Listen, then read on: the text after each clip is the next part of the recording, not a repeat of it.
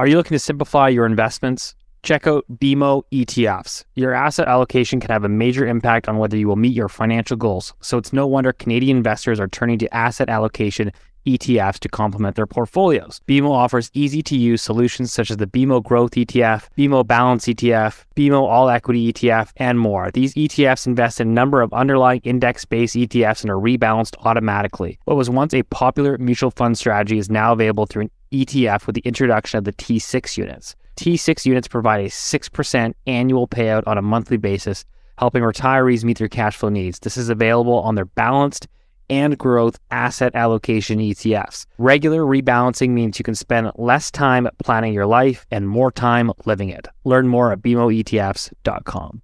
Before we get started, I just want to remind everyone that this information discussed today is not intended to be or construed as investment advice. Please consult a professional advisor before putting a loonie in any of these financial markets. The dirty secret is that no one's ever going to get paid back. People have the shortest memories when it comes to investment. We just got to get Keith into Bitcoin. Hey, there's a bubble.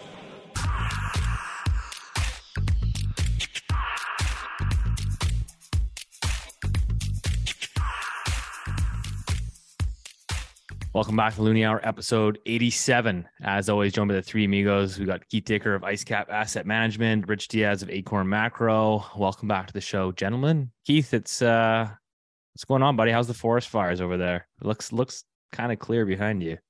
Yeah, we're uh, we're now out of the woods. Does that make sense?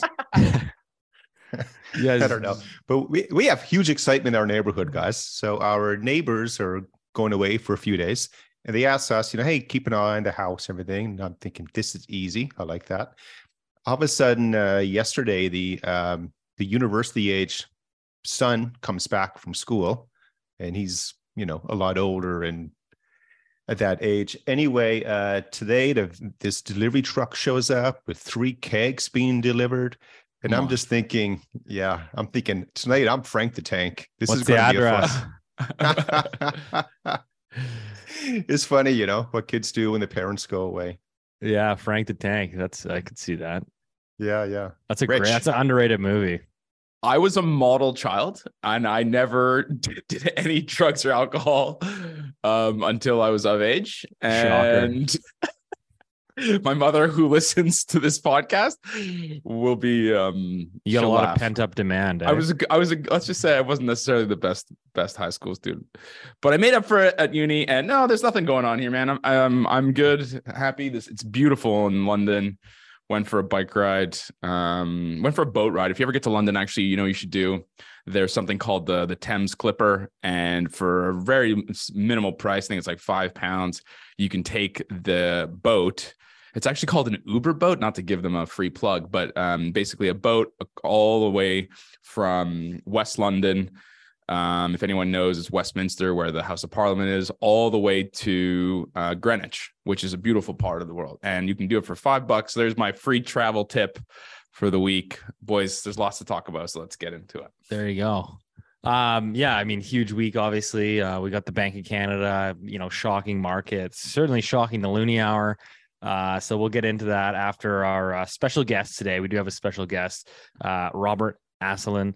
Um, I hope, I hope I said that correctly, but he was the uh, former economic and policy advisor to former finance minister Bill Morneau. Um, so we're very privileged to have him on. We're going to ask him some questions and get to the bottom of this because I think it's a it's a pretty important time, right? I mean, we've got um, you know there's obviously huge deficit spending going on at a time when the Bank of Canada is trying to work in the opposite direction uh, by taming inflation. So I think we're going to be looks like we're going to be suffering through higher for longer interest rates. And what does that mean for a highly levered economy? Uh, you know, Robert's going to certainly chime in and provide some of his input, uh, which is interesting to have somebody that was, you know, boots on the ground in in government. And as we said before, this show does not discriminate. You know, left, right, blue, red, green doesn't matter your shirt color. Uh, you know, we'd love to have you on the show and and you know hear your opinion. So,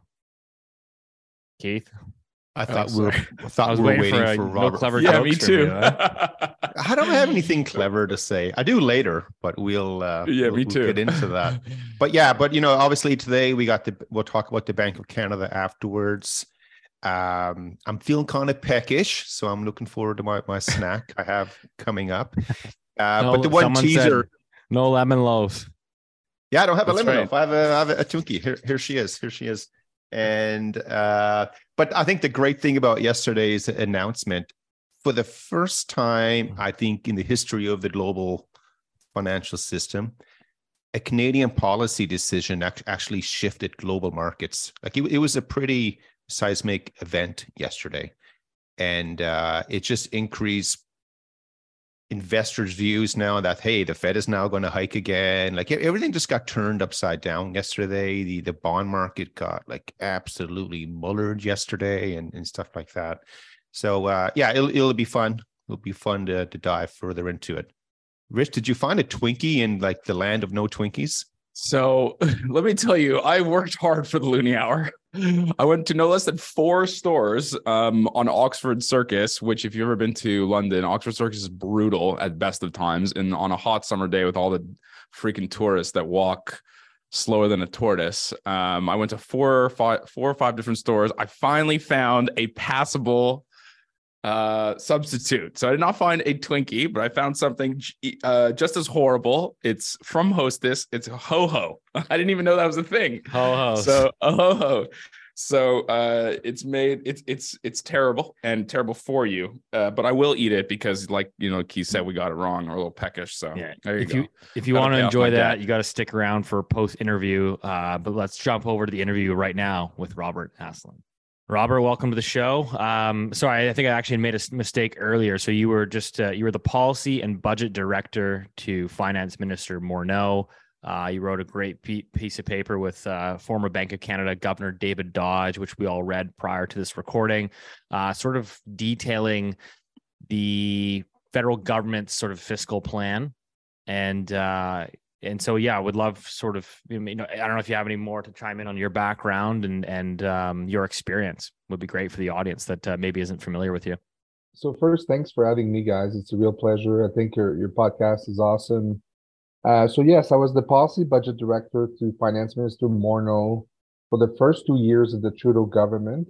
Uh, so I left uh, government in November 2017, and by then the economy was doing pretty well, uh, and uh, we were uh, at that time on the fiscal side pretty close to if we wanted to come back to balance over the forecast horizon. And then uh, obviously the government took a, another direction, which was more spending. And here we are. this is uh you teed it up pretty well um so i have to ask It, it's it sounds like though you you know you went it was nice and nice and here we are. Obviously, there's a, a few things happen between the nice days and and here we are. But I, I know uh, you know Rich, you're just itching to uh, ask. A no I was, question. i'm biting my tongue because i'm trying to get no, no i don't want to get myself into trouble or mr Asselin into trouble so you guys carry on i got a questions later Well, just a question on that. I mean, um, you know, you obviously worked closely alongside Bill Morneau. Was was I know he's no longer there in, in that position. Um, you can debate his departing and, and why it happened, but w- was was his was his goal and objective to get closer to sort of that balanced budget, and there was sort of a disagreement on on, on the path forward. Yes, I think th- these things are uh, public now. He's written a book about it.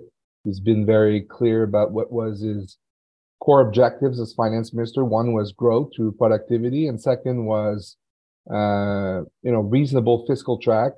I think the context in uh, 15 when he came into power was demand was subdued. Uh, we did target some investments in infrastructure, uh, the child benefits for the middle class, I think were helpful, generally speaking. Uh, and it was measured, I would say, it was not over the top. Um, and I think he felt that, uh, obviously, over time, uh, the disagreement on the fiscal track became uh, more important. And the pandemic happened. Everybody agreed at the beginning of the pandemic that uh, spending was necessary to support uh, folks. But I think the latter part of the pandemic, where it was clearer that the economy was doing a bit better than we originally thought. I think it's where things got a bit more heated with uh, him and uh, the prime minister, and where we are where we are today. What what's Yeah. your yeah, Rich? ahead. Go ahead. Well, I just want to say, I mean, I, first of all, I really like the paper. Um, this, I just want to give you a couple props because I think when people such as yourself uh, write these policy papers, they often are not given anywhere near enough credit. So I think you guys nailed the inflation being sticky. And I think at the time when you guys wrote the paper, that was not a consensus view at all. I know Right. this because I had the same view and I was derided for that view. Um, you guys nailed sort of laid out the same similar reasons we've talked about it. So I'm not going to belabor that point, but I definitely want to give you your props. Um, the, you know, you, you mentioned at the con- one of the conclusions is there's a significant risk that both the debt ratio and the interest cost ratios exceed comfortable levels.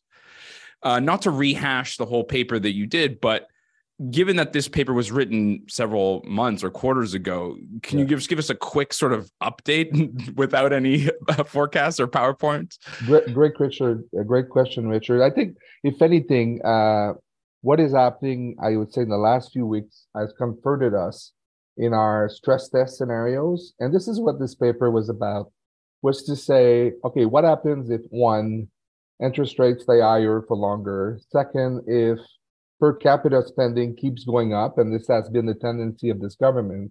And third, uh, if on the supply side things get uh, you know, more tricky going forward. In in other words, uh, because of as a result of interest rates staying higher, kind of the economy being compressed to reduce inflation over time. And when you run these numbers, as you said, uh, you get to uh, levels that are less comfortable on, on, on fiscal anchors, both on debt servicing costs, but also on debt to GDP ratio that, as opposed of going down, stay up as we've seen with the last budget. By the way, they, they went after their they um, basically didn't respect their own fiscal anchor was what which was declining debt to GDP ratio. So to me that that kind of says where we are today. Um, it, it is possible that I guess for some that things will still be okay in a few months, uh, years from now. I still think uh, a, a big uh, a big risk uh, on interest rates staying uh, higher for longer, and also on per capita spending staying higher than they were projected in, in these budgets. And as a result, if you look at going where we are going forward, I think there are huge trends that will make the government bigger in the economy. And I just very, uh, uh, you know, summarizing what I mean by that. Uh, the debt is larger, so to finance this debt will cost more to the government, both as a function of interest rates being higher, but also at, at the size of the debt. Second is uh, aging demographics will put an onus on on government spending more money to take care of uh, these people uh, being a- aging uh, rapidly. Third, I would say the relative price of what the government is buying, education, healthcare, is going up, is not going down. And lastly, um, if you look at things that are very expensive like defense, I'd be surprised that a few years from now we won't be uh, in a position where we spend less. In other words, it's quite evident that we will spend more on these things. And I think that's the right thing to do, by the way. So, all these things considered, I think the track we are laying down is one that is maybe more realistic than the government one. Secure your digital life. Did you know anytime you surf the internet, your data is exposed to data brokers? These companies collect your personal information and sell them to businesses for marketing purposes. Data brokers collect your personal information and profit off of it at the expense of your privacy. Let Incogni help you take back control of your data, reduce spam, and prevent scam attacks by opting you out of their databases automatically. Incogni doesn't only remove your data from certain kinds of data brokers, risk mitigation, recruitment, people search sites, financial information, and marketing data brokers. Incogni removes your personal information from them all. Hour listeners get an exclusive 60% discount by visiting incogni.com slash Loonie Hour. And now, back to the show. So what what I really, uh, by the way, I, I thought the paper was. I- don't think I would ever say this for other papers, but it, it was thrilling. I, I just love the way it was laid out, and so f- for people who haven't read it, we do encourage you to go to read it. But but basically, you know, without going through everything, but the basic premise is that it, some of these are my words, of course, and you know making it sound better than it. No, I'm just joking. But um, most of these long-term projections and, and models that are used by by governments all over the world doesn't matter where they are. Uh, they're always they want to present them in the most optimistic like possible because you know in the game everybody is selling something in the world including on, on the government side so they have to do that and then what what so what what Robert's paper did, it basically took, hey, what if these four different factors changed over time?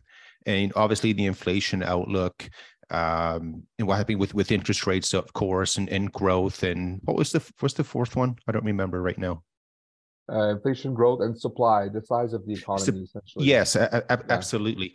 And then, and, and, I'm reading this, I'm thinking, yeah, but the big bang, what comes up with this one, everyone who appreciate you, you can't have one of those factors happening in isolation without affecting right. the other one. So, of course, you know, the fifth factor, which you go into great detail with, uh, you're demonstrating, hey, if, if one of these happens, it's going to affect everything. And I think in one of your estimates, you have a, I think minus 0.9% yeah. for a, a, a, you know, a, I forget which calendar year it is for uh, a recession coming up. 2023.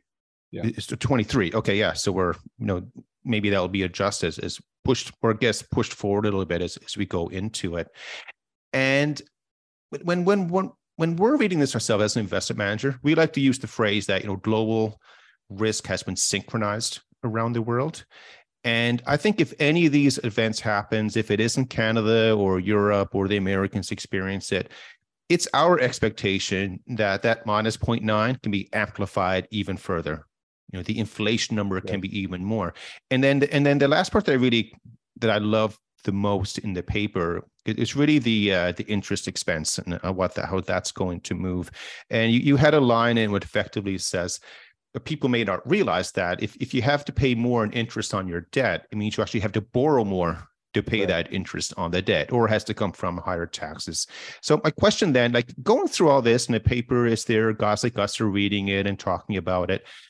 How much weight is put on this? Is it discussed at different levels of government? At, will the big banks discuss it? Why don't you share that background with with I mean, our uh, first listeners? of all, I, I should give uh, credit where it is due. Uh, doing this with David Dodge was an immense privilege. He's been uh, at the forefront of this in the 90s when we had a deficit and public finance crisis. Uh, so I, I, from my perspective, he's one of the most credible economists on this issue. And uh, Richard Dion works with him, ran the numbers, did the modeling. So they deserve a, you know, a huge amount of uh, credit for this paper. I, I, I guess uh, it was widely discussed. I know we had an impact in government. I know it was discussed uh, especially because David uh, was the deputy minister of finance in the 90s, and I think a lot of people respect uh, his opinion uh, and the fact that I was an advisor to the finance minister. I, I hope helped too. Um, but th- this is a broader discussion on, for the corporate world, what it means to have higher debt servicing. And what it means, as you said, is at the end of the day, we're going to need more revenues. And that's the worrisome part is that at some point you'll need to increase taxes on either income or capital gains or corporate uh, taxes. And none of these options are good because as you know we are a highly tax uh, country compared to others and this is why this debate is so important now you want to get ahead of it because when it is too late and someone says well guess what we have to do another gst move uh, then it's really not good for the economy, you know.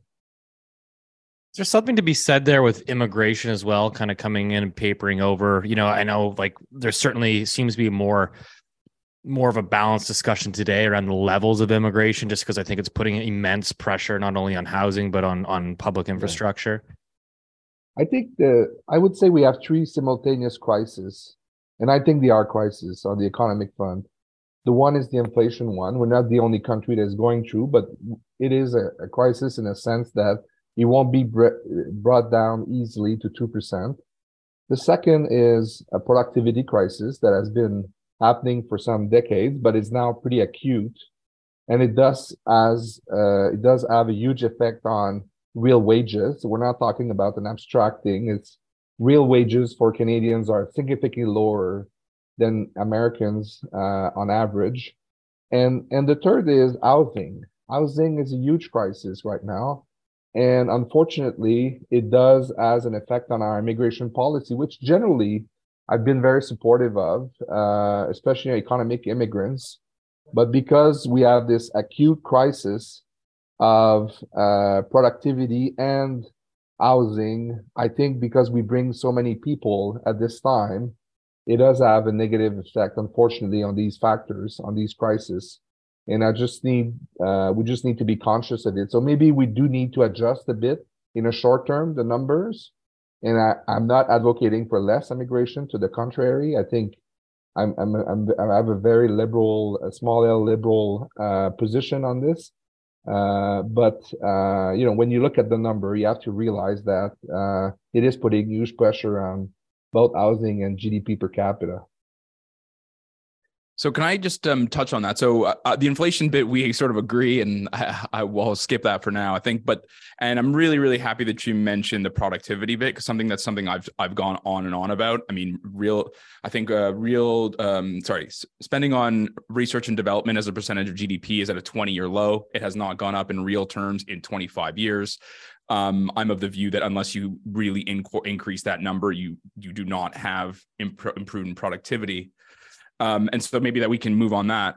Um, on the housing, I mean, do you uh, sorry and then sorry on the housing thing do you think do you see any sort of relief coming through um, as a function of the programs that have been outlined because we you know when we watch question period or answer period or whatever that they call that we're constantly being told that there's these programs yeah. that are being initiated that there's lots of money being spent but yet housing starts are soft and weak right. um, you know contractors get our, our margins are getting squeezed and there's not enough and there's labor shortages i don't care what anybody says i believe that there's labor shortages acute labor shortages in specific yeah. industries required to alleviate that housing do you think the spending programs, not not to be overly critical on the current government, but do you think the yeah. spending programs and that stuff will move to to alleviate some of that, or not at all, or? I think you've been leaders on this, guys. I've listened to the interventions you've made. You, you're probably more experts than I am on this, but my view is uh, so far we haven't seen that it has moved the needle. Uh, I'm very skeptical of a federal government coming in with a bunch of money in a budget, say we're going to solve this. Uh, historically, it's not uh, how it has been done. Uh, you know, federalism is usually a strength for Canada, but for these things, it makes things more complicated and slower. The permitting, the permitting side, in my uh, perspective, is a huge problem, um, and uh, which is not threatened enough, I find, to move the needle on this culturally. Uh, this is true for housing. This is true for the business investment problem, innovation problem that I've written a lot about. We think we do industrial policy, but in my view, we do it very badly uh, because historically we haven't had to do it well, to be honest. We've been uh, privileged by our geography and our natural resources. So um, the short answer on housing is I don't have a lot of hope, to be honest. I look at the numbers. Uh, and they seem to be uh, and i have to give credit to mike moffatt on this has been leading the charge uh, but the, the numbers i think are quite telling and the gap is just growing on supply and demand you know? Well just to kind of get to that point because you know your your paper you know you succinctly say that okay inflation is going to be probably potentially higher for longer uh you know the deficit sort of spending is obviously you know um, counterproductive to what the Bank of Canada is trying right. to do. And so I can tell you what's happening on the housing front, which is okay, so the economy is proving to be a bit more resilient than we expected. Inflation is being a bit more stubborn. So interest rates are higher for longer. And what we're seeing now is a lot of these new development, these housing supply projects are actually no longer feasible because uh, the cost of capital has become so expensive that these these projects no longer pencil. So what we're actually seeing is we're actually seeing a lot of these projects are, are dropping like flies and and and they're not going to be built. And so i actually think that's creating that won't create necessarily a supply problem today but you talk three four years down the road as obviously all levels of government are trying to encourage the private sector to build more it's actually it's actually turning off right now. Yeah. No i can see that. Absolutely. I, have another uh, question as well. Um, when when these conversations and, and and planning uh, is taking place uh, in in Ottawa, so at the public sector side.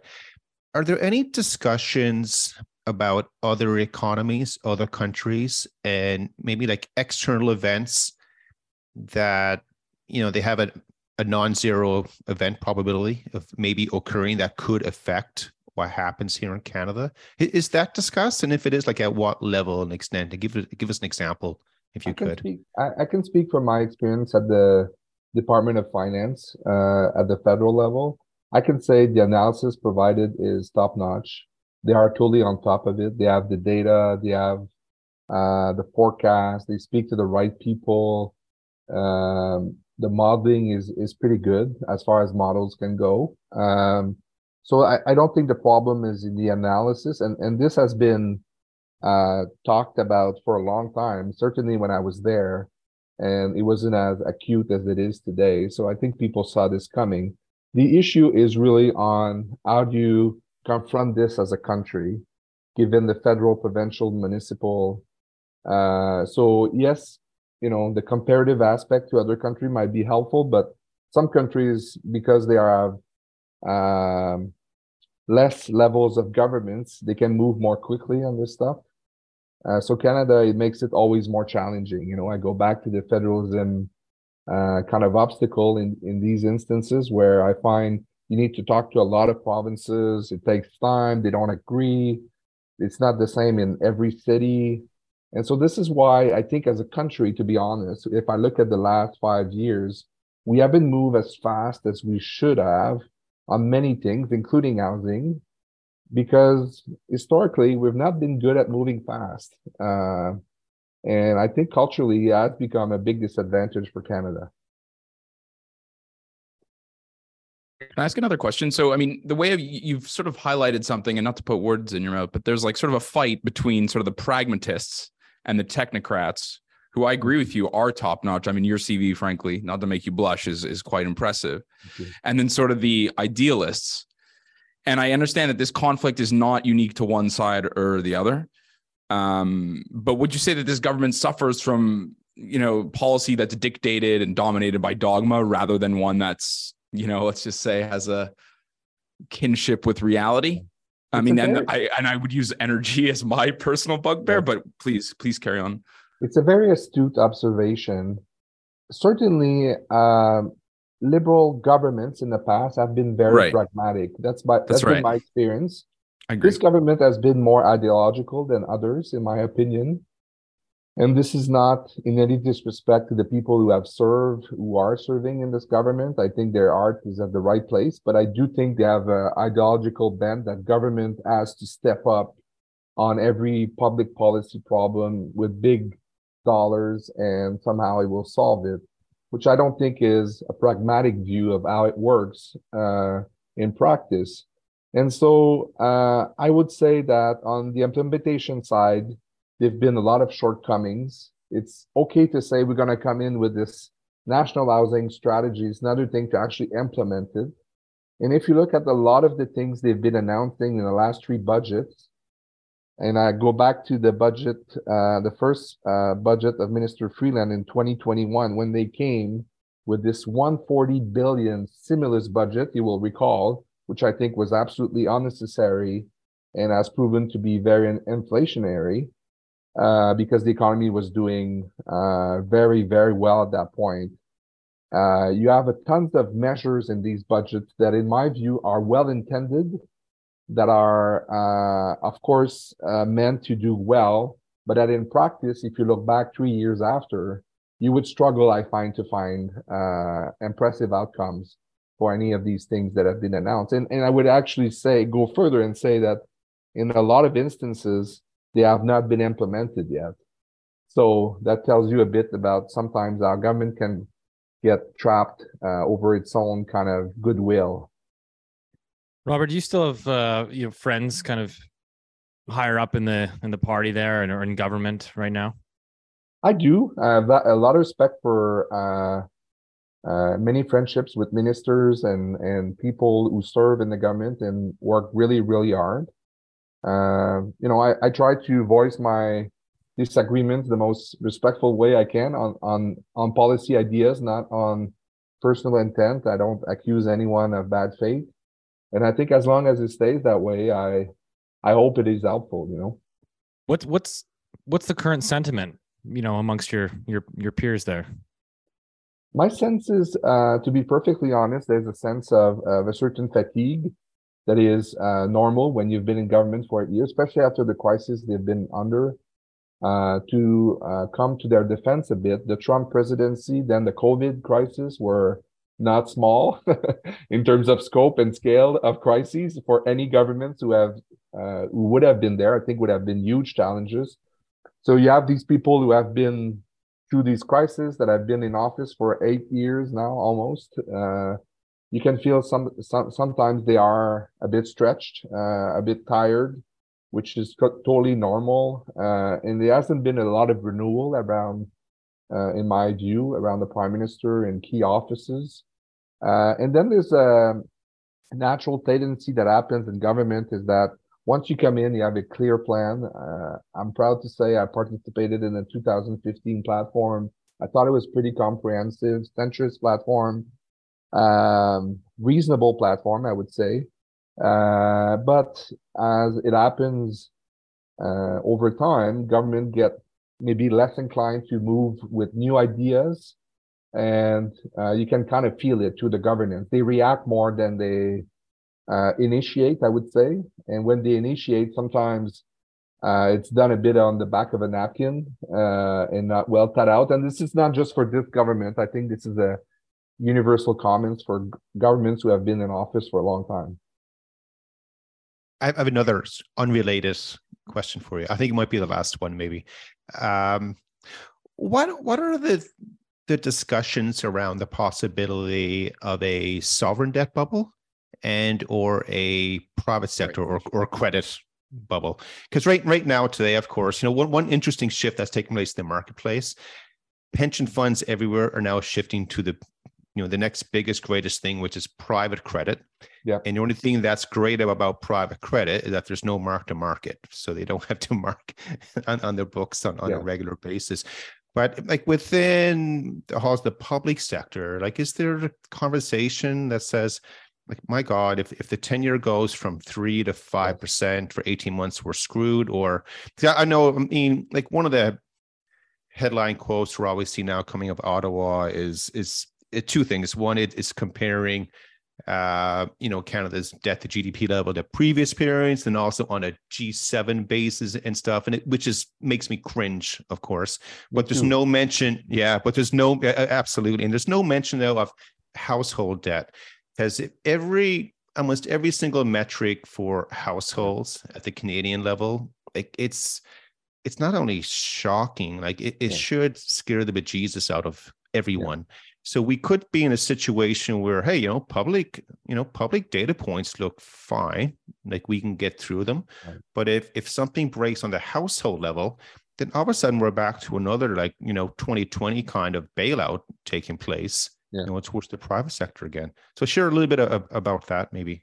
The question is really good. Uh, I tr- I try to look at that uh, overall uh, I'm a, from a very basic point of view, which is supply and demand. And when I look at it today, uh, the supply side is pretty big, which makes me worry. At one point, uh, at any given point, you have to have enough people to want to buy your your debt, whether it is uh, corporate, private, public, and given interest rates, I think real interest rates will get higher uh, as a result of the debt out there. I think it will be a natural uh, phenomena that you know interest rates uh, on debt in general will be higher, and that will create a, a huge pressure. So I, I totally share your, um, uh, I guess, your concerns, and I think uh, the aggregate amount of debt out there is becoming to be a bit scary, uh, and it could cause a lot of problem in the economy. So, um, because we have become a service consumption based economy, not enough productive, that puts an, an additional onus, I would say, on Canada that a, a lot of other countries don't have.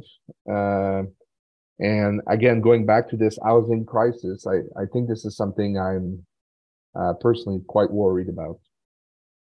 That's uh yeah, Robert, really appreciate you know taking your time. I just had one last question here. Um, and I don't know if you can comment on it or not, but I know you're with uh you know uh Morneau there until November 17 roughly. Um any any comments uh, around uh you know I'm in the housing frontier, a home capital group and the deal that was struck with Warren Buffett there?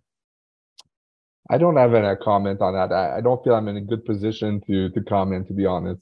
I had to ask it, so I, I, He's, he's been such a one. he's been such a lovely guest, and you're trying to get him in trouble.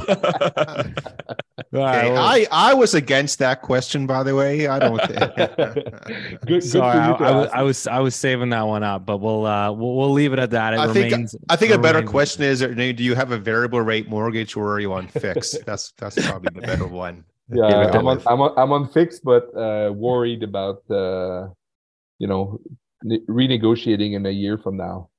okay. Yeah, that'll be uh well, you're smarter than most fixing in there. So um well uh yeah, Robert, thanks again for for coming on the show. It's been a pleasure. We'll we'll link to your report uh so the rest of our audience here can uh, can take a peek as well. Thank you so much, guys.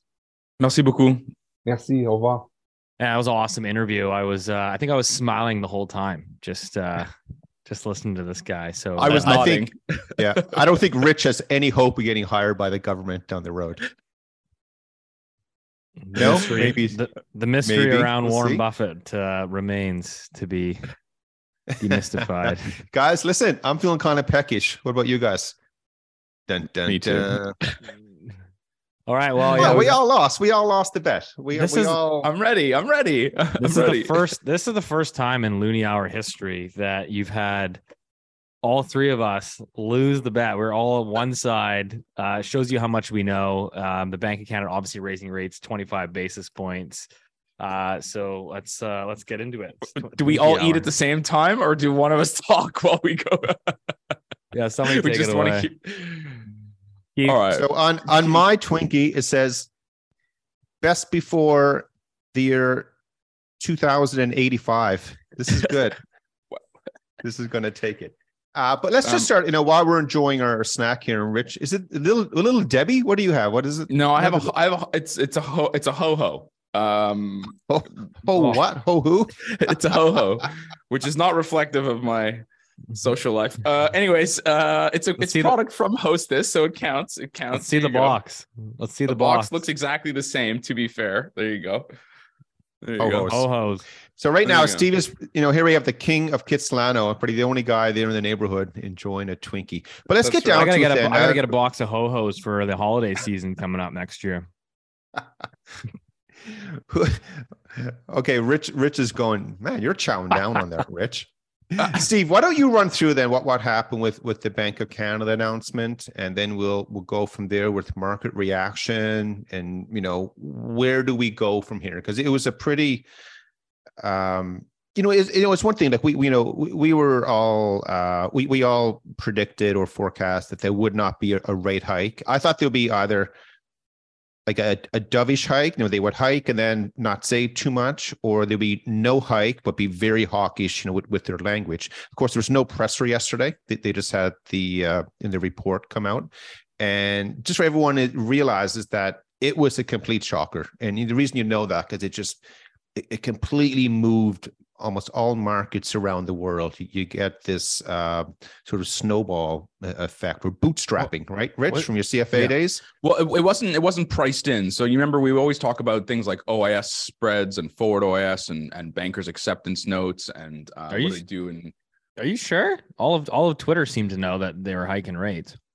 Uh, well, not the people who counted, not to be a total jerk about it, but the expectations on the Bloombergs and all that stuff. It, it, it was non it was non-zero. It just wasn't. Sometimes it's ninety five percent chance, right? The probability. Anyways, let's not. get No, no. I mean, let's let's sorry, be honest. Keith. Like, let's yeah, let's call it what it is. The bond market was not expecting it. There was a Right, very low probability. There's obviously larger. There was larger probability that if the bank had a moved, it was probably going to be in July. They're maybe going to give us a bit of a preview here in June and say, okay, and then you can kind of forecast out. But you know, he he didn't. uh Yeah, he didn't wait this time, which. uh yeah, it was definitely surprising. Um, 25 basis point move. The, I mean, I look the, the the mark that I watch basically is the Canada five year bond yield because that's pricing your five year fixed mortgage rate, which is what most Canadians care about. Um, that moved up about 20 basis points on the day, like instantly, as soon as the market, uh, as soon as So that's one hike. Yeah. So I mean, and like I can tell you, like leading up prior to the announcement, I, I had conversations with pretty much you know three of the five large banks.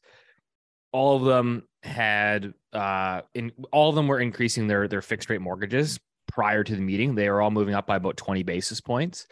Um so who knows? Maybe they knew something, but uh, no. But like seriously, so all your fixed rate mortgages were already moving up. So I think we're going to see another repricing potentially after this move, given where yields have gone. So um, we're getting close to we're getting close, not quite. We're getting close to the highs of about the fall of last year when mortgage rates, like your five year fix, would have been like five and a half we're getting very very close to that number right now and and we might just get there in the next couple of weeks if this continues So what, what's interesting? So, so right now the market is pricing one more hike, so another 25 points coming up, and it could be as soon as uh, July 12th coming up. Um, but this is what I would have done, and not that it it matters, of course, but it matters to me. Um, so if we're sitting there, and and what I mean by that, if if you're on the committee at the Bank of Canada, on the board of governors, you're sitting down, you're going through everything, and and it's in agreement that you know what we're still a little bit behind the ball here. So we have to do something. And the policy response in that situation it it, it should have been a 50 so i think they could have done a 50.1 just because if you're going to shock the market just shock the market because it's they need a recession again i keep saying that all the time but the only way they're going to really control inflation is to crush demand. And the way you crush demand is by having a recession, which means job losses or no bonuses and, and stuff like that. I mean, the cost of financing is more expensive. So by doing another 25 again, you know, it's they, they want to have, you know, their Twinkie and eat it too, right? Do you think one of the, do you think one of the sole purposes That's what we're of- doing though. We're doing the same thing. do you think one of the sole purposes of the hike was merely just to try to shock markets to get them out of this sort of I mean, I, I I I think personally, looking at the housing market, and I've said this before, it, it has not been a demand boom. The like we've seen prices going up across all these markets, but over the last five months, it has not been a demand side boom. It has been a supply driven issue that has pushed prices up. But clearly, I think people are bit have been a bit lulled to sleep, which is oh, the Bank of Canada moved to the sidelines. They're on pause. This is probably as bad as it's going to get. And they've been willing to sort of re-engage in bidding wars and push prices higher. And so perhaps uh, you know he's trying to sort of shock that that that mindset or that culture that we've created over 30 years.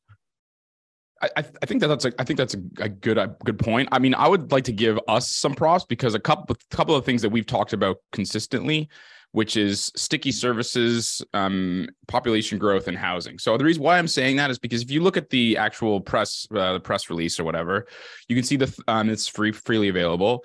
Um, you know, he talks about that in the third paragraph. They talk about you know uh, strong demand for labor, overall excess demand for the economy looks more persistent than anticipated. And why is that true? And one of the things we've been harping on over and over again is when you have population growth of such excess, it's very, very, very difficult, right? We have two, um, you know, forces pushing in the opposite direction. And, and I think that it's really interesting that they they cite that as well as t- they talk about you know the stickiness in services, which is again something we've talked about. Not to belabor the point, and and my my sneaking suspicion is that Tiff Macklem is an avid listener of the Loon, Loonie Hour, but that yes to be yeah that has yet to be confirmed. But the other thing was that that immigration and labor component um, sort of speaks to the fact that it was going to be really really tricky to c- push down inflation, and so unless you have some of those you know like Keith says, unless you have demand come down, and demand can come down from different perspective. It can come down from job losses, but it can also come down from lower immigration, or you know let's say a credit contraction what have you. And i think it's, it's just interesting that they highlighted a bunch of those issues. They also talk about how the fact that you know a lot of the reason that um, inflation fell in the first place is because of lower energy costs. Well guess what's stopped? I mean the year on year change in energy costs has gone to zero and will probably stay there. So it's interesting how it was, it's sort of it's touching on a lot of the stuff that we've touched on we just got the date wrong well, just to chime in on like this is why we're so excited to have uh, Robert on the show today, which was like you know like the same day that the Bank of Canada raised rates, which is they're again they're trying to sort of kill demand, as Keith said, get that recession so you can get inflation down. Uh, yeah, you had uh, Finance Minister Chrystia Freeland out, uh, and I quote. She says, We are coming to the end of this difficult path out of the COVID economy. The destination is stable, low inflation and steady, strong growth. And that is the direction that we're heading. Uh, and as of right now, for those that aren't paying attention, they are seeking approval in Parliament uh, to push another $20 billion of deficit spending. So I, I don't understand it. To, to be honest, it, it, it's just like if I'm Tiff Macklem, it's just like, dude, what are you doing? Like, Well, And here's so- so, here you know so Rich made a good comment. You know that you know the Bank of Canada they're, they're listening to the Loonie Hour. So here's how the conversation would have went. You know they, they get together and say, "Hey, uh, what'd you do last night? Oh yeah, I was I was watching the Loonie Hour." He said, "Yeah, did you hear Saretsky call the bottom in the housing market a couple of months ago, five And months ago five months ago?" And he said, "Yeah, we'll just wait till this afternoon. We'll show him." Right? That's Yeah. what would have the way it went down. Okay, so that's it, guys. I mean, the Bank of Canada, but the other thing, remember, I always try to bring everything to a focus that's not just Canadian centric. But the same day, uh, the Royal Bank of Australia, the RBA, day Australia before, Central I think. day before. Yeah. Well, the day before in Australia is tomorrow here. okay.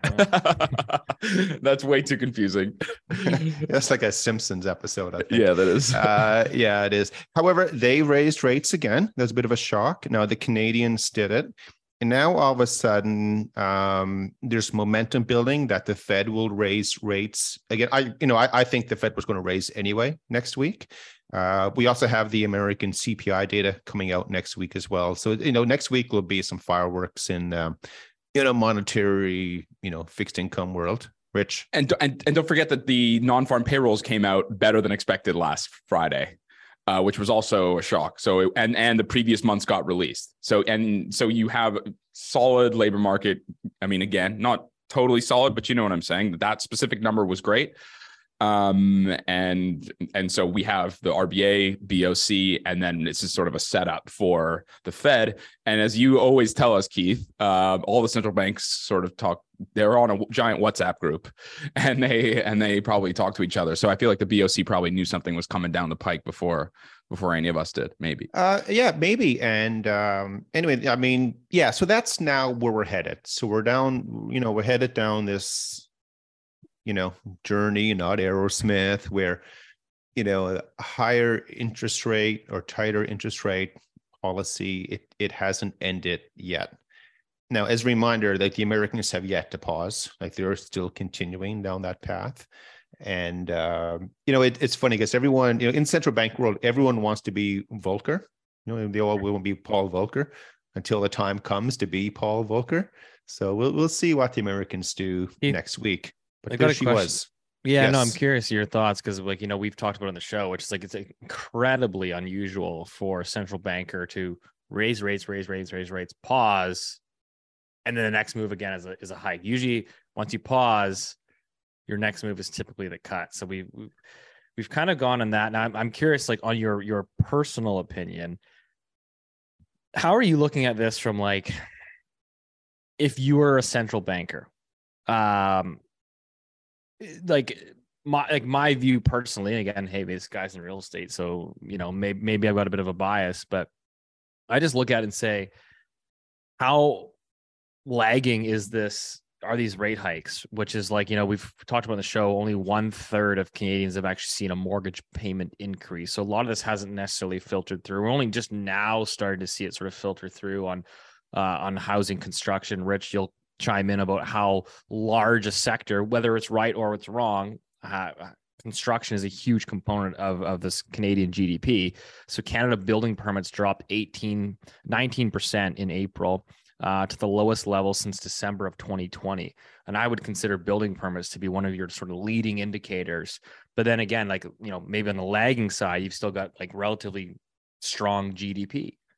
So it's like, is it, in your opinion, if you're a central banker, is this the right move? Or do you think they uh, overdo it? No, so if if we're in a central banker body, right? So there's arms, legs, two eyes and nose, and maybe something in here, or maybe not. I, say that just to get Rich to laugh, of course. They're just trying to do what what's to achieve what their policy mandate is. So for the Canadians, is they want to focus or target, try to achieve a certain level of inflation. And where they've been surprised so far, you know, they've gone from, you know, basically zero up to four and a half, you know, very, very quickly. And it hasn't been that much of an impact on inflation. I, I would argue, and I, I, think Rich has talked about before as well. You know, a, a lot of the slow, remember, inflation has not declined. We all know that, but you know, the the media will say, "Oh yeah, inflation is down." This one, it's just growing slower. I mean, that's that's all it is. Um, but a lot of that has is simply been it's just year over year effects, and you know some mark like energy has come down quite a bit and stuff like that. Has it really been caused by central bank rates? And and that's where I think they're disappointed because they went from zero to four and a half, you know, very quickly. And in every central bank, you know, textbook that they're reading, you know, we, we should have had a significant pullback in the economy by now. Like it, it should have happened. So that's why they're sitting there. You know, you, you guys don't remember, but there used to be a uh, the head of the Fed was this guy, Alan Greenspan. That was, that was a long time ago for, for you kids. I remember him. Come on. and uh, but you remember, like you know, you know, he was turning into this demigod, and you know, like years later they discovered he wasn't. You know, he was just the old man yelling at the clouds. But at one point, though, you know, they were talking about how the economy, because back in the early O's, the US economy was growing at four, four and a half, five percent. And where was inflation? It was nowhere. Like it was, it was unbelievable. And he used the word at the time, he said, this is a conundrum. And what the conundrum was really at that time, it, it was literally globalization. Like everything was being offshored or onshore, depending on your perspective. And everything's just moving to the lowest cost uh, manufacturing jurisdiction. You know, whether it's China, Asia, South America, Mexico, it it didn't matter, and and that was more than enough. You know, to soak this stuff up. Central bankers today, you know, they have the exact opposite situation. Like globalization is now effectively dead. I think Rich disagrees with that sometimes, but you know, it for all intents and purposes, it, it's no longer like all the easy efficiencies they've already been squeezed out. That that's happened. Right. That lemon has been juiced like that one, Rich? that lemon's been juiced. I and, prefer and, turnips, but anyway. okay. And uh, but then of course, you know, they, they're dealing with, you know, if you shut down the global supply chains because of your, you know, your horrible policy response to the pandemic, and you do not reduce, you know, aggregate income at the same time, of course, inflation is going to go through the roof you know of course supply chains can't get you know restarted again. So so, so see like uh, you know they're they're they're trying to get things to where they want it to be and they're using yesterday's tools but it's just a different ball game they're that, in. that brings me to my next question which is like I've heard the argument from a lot of smart people, and again, I know there's, there's going to be tons of people that disagree with this, but it's interesting because it does make you think. I've heard a lot of compelling argument. Some from, uh, you know, one of them was from Professor Richard Werner, who invented quantitative easing, uh, the terminology that raising interest rates doesn't necessarily have a correlation with falling inflation, um, and vice versa. Like, you know, we are in a we are in what the last ten plus years of of uh, zero interest rate policy, and just you know, I mean, Japan's been doing it for twenty years, can't generate inflation. So it's like I don't know. I think is there an argument to be made that central bankers believe that they can that they can control everything with this lever?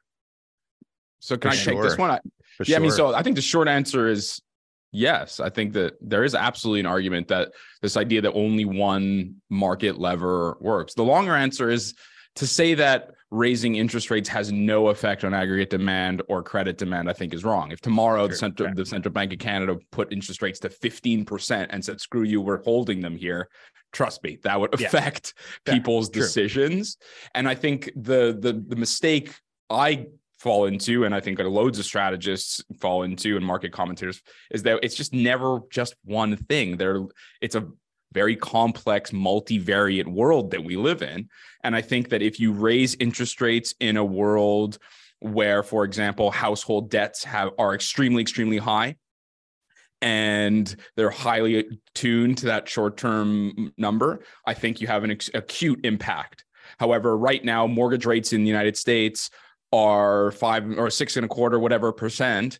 And because all of the households borrowed 30 year fixed rates at 3%, there's almost no um, connective tissue between those two levers, right? The fact that the, the Federal Reserve is raising short term interest rates is not at all affecting the interest payments on a person who lives in Kentucky's mortgage payments. And so there's a there's there's no, you know, connective tissue there. And so I think it's it the the shitty answer is that I think it depends, but but you know the the short answer is I think yes, you're right. I think it's worth worth discussing. You know, it's interesting. I don't know if you guys saw that piece, uh, but the, the credit spigots are certainly tightening. Uh, there was Yeah. a that note circulating there on Twitter. Um, there was somebody uh, posted there that their CIBC unsecured line of credit uh, was going from prime plus two two point two five to prime plus five point two five, which is Thanks. insane. And so, you know, if you're starting to see some of the banks doing that, um, yeah, I think we're going to see the uh, the credit spigots tighten. So it'll be interesting to sort of see how the economy and these highly levered households uh, digest that, not having access to uh, you know lines of credit essentially. So my biggest fear right now is that we I, I think we're getting closer and closer to the pot- a high potential for a, a massive credit crunch coming down the pipe here. You know, whether that's been, you know, brought forward faster with, you know, monetary policy from the last 48 hours or not. Uh, it's getting close, guys. I think it's getting, it doesn't mean it has to happen, but the probability is certainly there. And my God, if it does happen, you know, it is one thing, you know, from an economic perspective and everything, but, you know, all, all of these like traditional balance fund mandates are just going to get smoked because it, it's funny, right? Because, you know, you hold bonds in your portfolio to help reduce your risk to holding equities. However, equities are not a way to reduce your risk to the bond market because you get a credit event. You know, they're, they're both going to, you know, get it up up the nose. But but this is, and, and again, I mentioned earlier, I think I asked the question when, when we had uh, Robert on earlier. You know, when when I'm I'm starting to see now everyone's going into private equity, sort not private equity, private credit. Um, you know, and, and again, the main reason for that is you're there's no mark to market. You can sort of wait it out and, and see what happens. But because institutional money is now buying private credit, it means they're not buying public credit or not as much of it. You know, they're not completely out of the market. But that just tells you something. You have to connect all this together. And it's a risk market we're in. And I think that, you know, risk has just been notched up a few levels, Rich. So, so I agree with you. I think you're that's a really, really like really good cogent point. point, and I think you're right. That is a risk. The problem I'm having is reconciling nominal GDP growth of like seven percent in the U.S. or six percent. Notice I didn't say real. I mean, I'm saying if you have sustained high nominal GDP growth, and this is that's a conversation for a different day. But I'm just saying if your top line number continues to tick over at a relatively high pace, it makes a lot of the debt um, issuance and the debt sort of um, the payback issues you might have, the refinancing issues you might have at that private credit level much much easier to swallow. I know this because literally my client has literally just told me that on Tuesday. Um, and so if you if you have that top line growth, even though your returns won't be as good, it prevents a severe dislocation in those credit markets. But I think we should move on to other stuff because I think uh, Keith, you had some, or maybe some pushback, perhaps. Wow. But I think there's loads of stuff. I'll frame it up for you, Boomer. Sorry. Um, well, we were chatting about uh, big deficit spending, and I, you know, God, I think we're I, Keith. I think that uh, I- Russell Napier, we got to have him on the show because I really feel his financial repression theory of like sticky inflation because governments just can't get their hands off printing money. Um, you know, we've got the, the uh, England coming up with a UBI uh, test run of universal basic income. Uh, Rich, uh, what's the scoop over there, buddy? Your feet on the ground. Well, no, I think this one, this one's Keith because Keith's always telling us that you know people, other governments, they're all connected. Risk is synchronized. I agree to that to a certain degree, but I definitely think the political risk is synchronized. And there's a trial balloon, Keith, and, and you wanted to to let us know on a couple of trial balloons that we were sort of seeing here. Keith salivating over there. He's going to retire and go no. on UBI. we always spent a lot of time on it, but remember, you know, the Canadians aren't acting in isolation or on their own. But uh, you know, I got a lot of things that caught my attention this week. But one, there's a small group in England. They're going to start receiving, I think it's sixteen hundred quid a month. They're going to get. It's on a trial basis, and you know, they'll, they'll see what happens with it. And so, just imagine if if everyone you know receive this UBI, you know, universal basic income, they call it. So obviously, people have more money. Okay, Steve, this one's for you. What happens to inflation? I don't know. Those people got a lot more money to spend. yeah, it, it's going to go up again. But that was one thing. And, and again, of course, and that sort of ties in the whole central bank digital currency stuff. I think we're talking about in this. Yeah, it becomes you know, easier to distribute too, right? Right. Yeah, they're all. It's, it's just, it's just awkward where we're going. When are it, we it, eating the bugs? It, it really is. Yeah, we eat the bugs. But do you want to talk about the uh the Cato Institute survey? I know we were talking about it earlier. Do you want to go into it, Rich, or do you want me to? No, no. You, I want you to go for it because I think you had some really good points. Yeah, and uh, yeah. So Cato is. By the way, I love the name Cato. You know, every, who who was the? Uh, it's a Greek god, isn't it, or a Roman god, or something? Well, I thought it was like Batman's left hand man or no, something. No, oh, it's, oh, what it's was he? Ancient, it's Who was Cato? Word. I He's know, a philosopher or something like that. Actually, I think it was the guy that lived in O.J. Simpson's pool house. His name was Cato, wasn't it? Cato yeah, he was Halo. a Roman statesman. I was right. He's a philosopher slash Roman statesman. Thank you. No, Internet. not the guy oh, that was, lived in O.J. Simpson's right hand man. House. Yeah. Oh, the Green okay. Lantern. The Green Lantern. Uh, Anyways, have we hit a new low yet? Has this been a new Loonie Hour low? Show's taking a has. turn for the worse. Okay, here we go. Here we go. So anyway, uh, this huge survey, a lot of things, but they were surveying Americans on central bank digital currencies, and because you know, because we talked about it a few times, we brought it up again a couple weeks ago, but there's a whole bunch of questions here, but three jumped out at me that I wanted to share with with everyone. Uh, so 68% of Americans oppose central bank digital currencies if government could monitor what people were buying.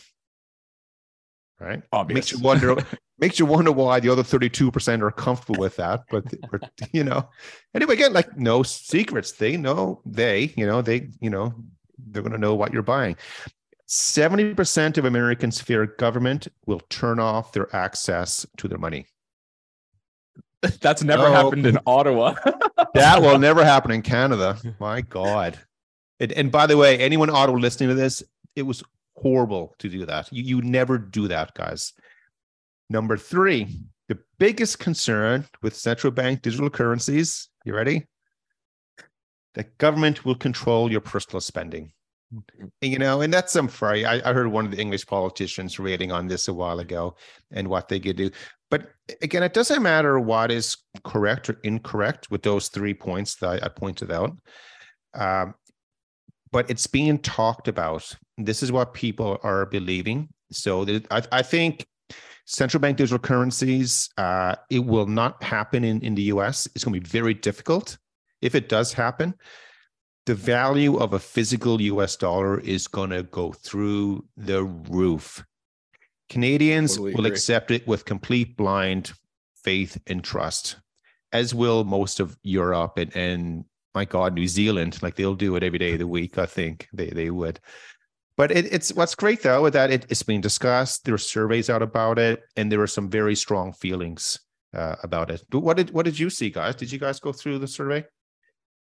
Yeah, I, I, the only thing that was two things for me um, that I caught me in the survey was a lot of people didn't know what it was, which I was I shouldn't be surprised, but I was surprised. Um, I think a fair number of people said, you know, they didn't know what it was.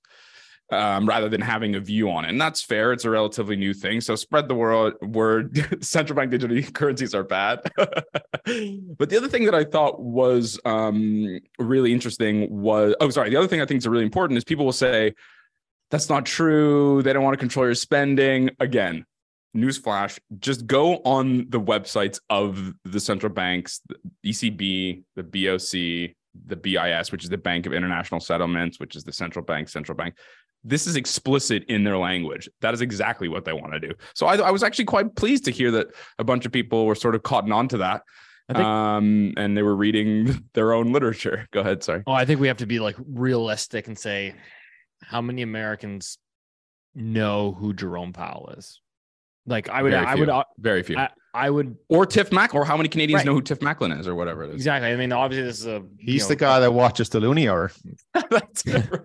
This is a podcast for geeks, right? Like, let's be honest. But uh, and we love you all, but like, let's call it what it is. I think if you were to go out right now at the end of this episode, go text five of your buddies and ask them, you know, hey, do you know who Tiff Macklem is? I can, like, I- I'm confident at best one in five will probably answer that they know Fair. who he is. So the fact that you're now asking them, hey, what's your opinion on a central bank digital currency? It's like, come on. Yeah, that's fair. Okay, That's for the fair. next, you know, weird and wonderful observation for the week. Uh, way over in Japan. Guess what happened in Japan this week? Anyone? Okay. The so everyone, I think most people know uh the Bank of Japan have been buying up ETFs all the time. So that's part of the quantitative easing program. Not only are they buying Japanese government bonds, but they're buying equities. They're some of the largest ETFs. shareholders. E yes, yes, they are A- absolutely. Wi- It's Yeah. wild. Could you Yeah, imagine. Tiff Macklem just sitting at the uh, at the board there? Hey, I'm your largest shareholder at uh, at the Telus Corp. I know. Yeah, it's all ESG driven. Oh, you beat me to it. I bit my tongue, Keith. I, I, DEI and all that I stuff. was gonna Anyway, say. so with with the Japanese, what's being discussed over there? So the, there's with the BOJ. Um, they have a, about 380 billion. Call it. four- Let's round it up. Okay, it's only billions. 400 billion dollars worth of equity ETFs right now. That's what it's worth. Their book value is about 260. So there's about 140 billion they've made in you know profits. been a good trade. on- yeah, of course it has. Man, if, if I could if I could buy stuff for free money all the time in the market, not worry about it, and I'm making money Well, all I the got some pre-sales for you, buddy. so the great thing now is, so remember that's the central bank. On the Minister of Finance side, they're, trying to figure out a way how the the, the FinMin to the government can buy this book of ETFs from the BOJ at book value. so a 400 billion dollar portfolio they want to buy it for 265 billion right or 260 billion and then the plan then is to distribute it to the population Jeez, I wonder why there's inflation. Weird. but again like that's the next weird and wonderful thing that they're trying to, to figure out so it comes back to you know how do you know it's the end of the world you know you're trying to do a, Shenanigans. a book Yeah, for- I yeah, you know I a should just- market value for book value swap and give it to everyone to, to spend The Loonie It's- Hour should start distributing equities in at the next live event. That's right. maybe we should do an ipo for Loonie Hour Media Inc. Uh-oh, we're gonna now we're gonna get in trouble with the regulators. So let's take that back. Yeah, that's a fair point. Yeah, we're, we're Okay, taking it. uh, We're, we're going back. We're taking it private. Um, I got a few other things, but nothing that that else I need to, to yeah, I think, share. I think we That's got to it. cut you off. We're we're running a little long here, so I think Yeah. uh, it's a good place to end it. We do have uh, the the show is booked for July 27th in Vancouver at the Hollywood Theater. Uh, I think it fits about 300 people, so it should be uh should be a great event. July 27th. Tickets will go on sale in the next couple of weeks. Uh, you guys will be the first to hear about it, obviously. So stay tuned for that. Mark your calendars. Uh, would love to see everybody in person. And uh, as always, appreciate the support. Uh, thank you so much for tuning in. Continue to spread the, the word of the Loonie Hour here, the gospel.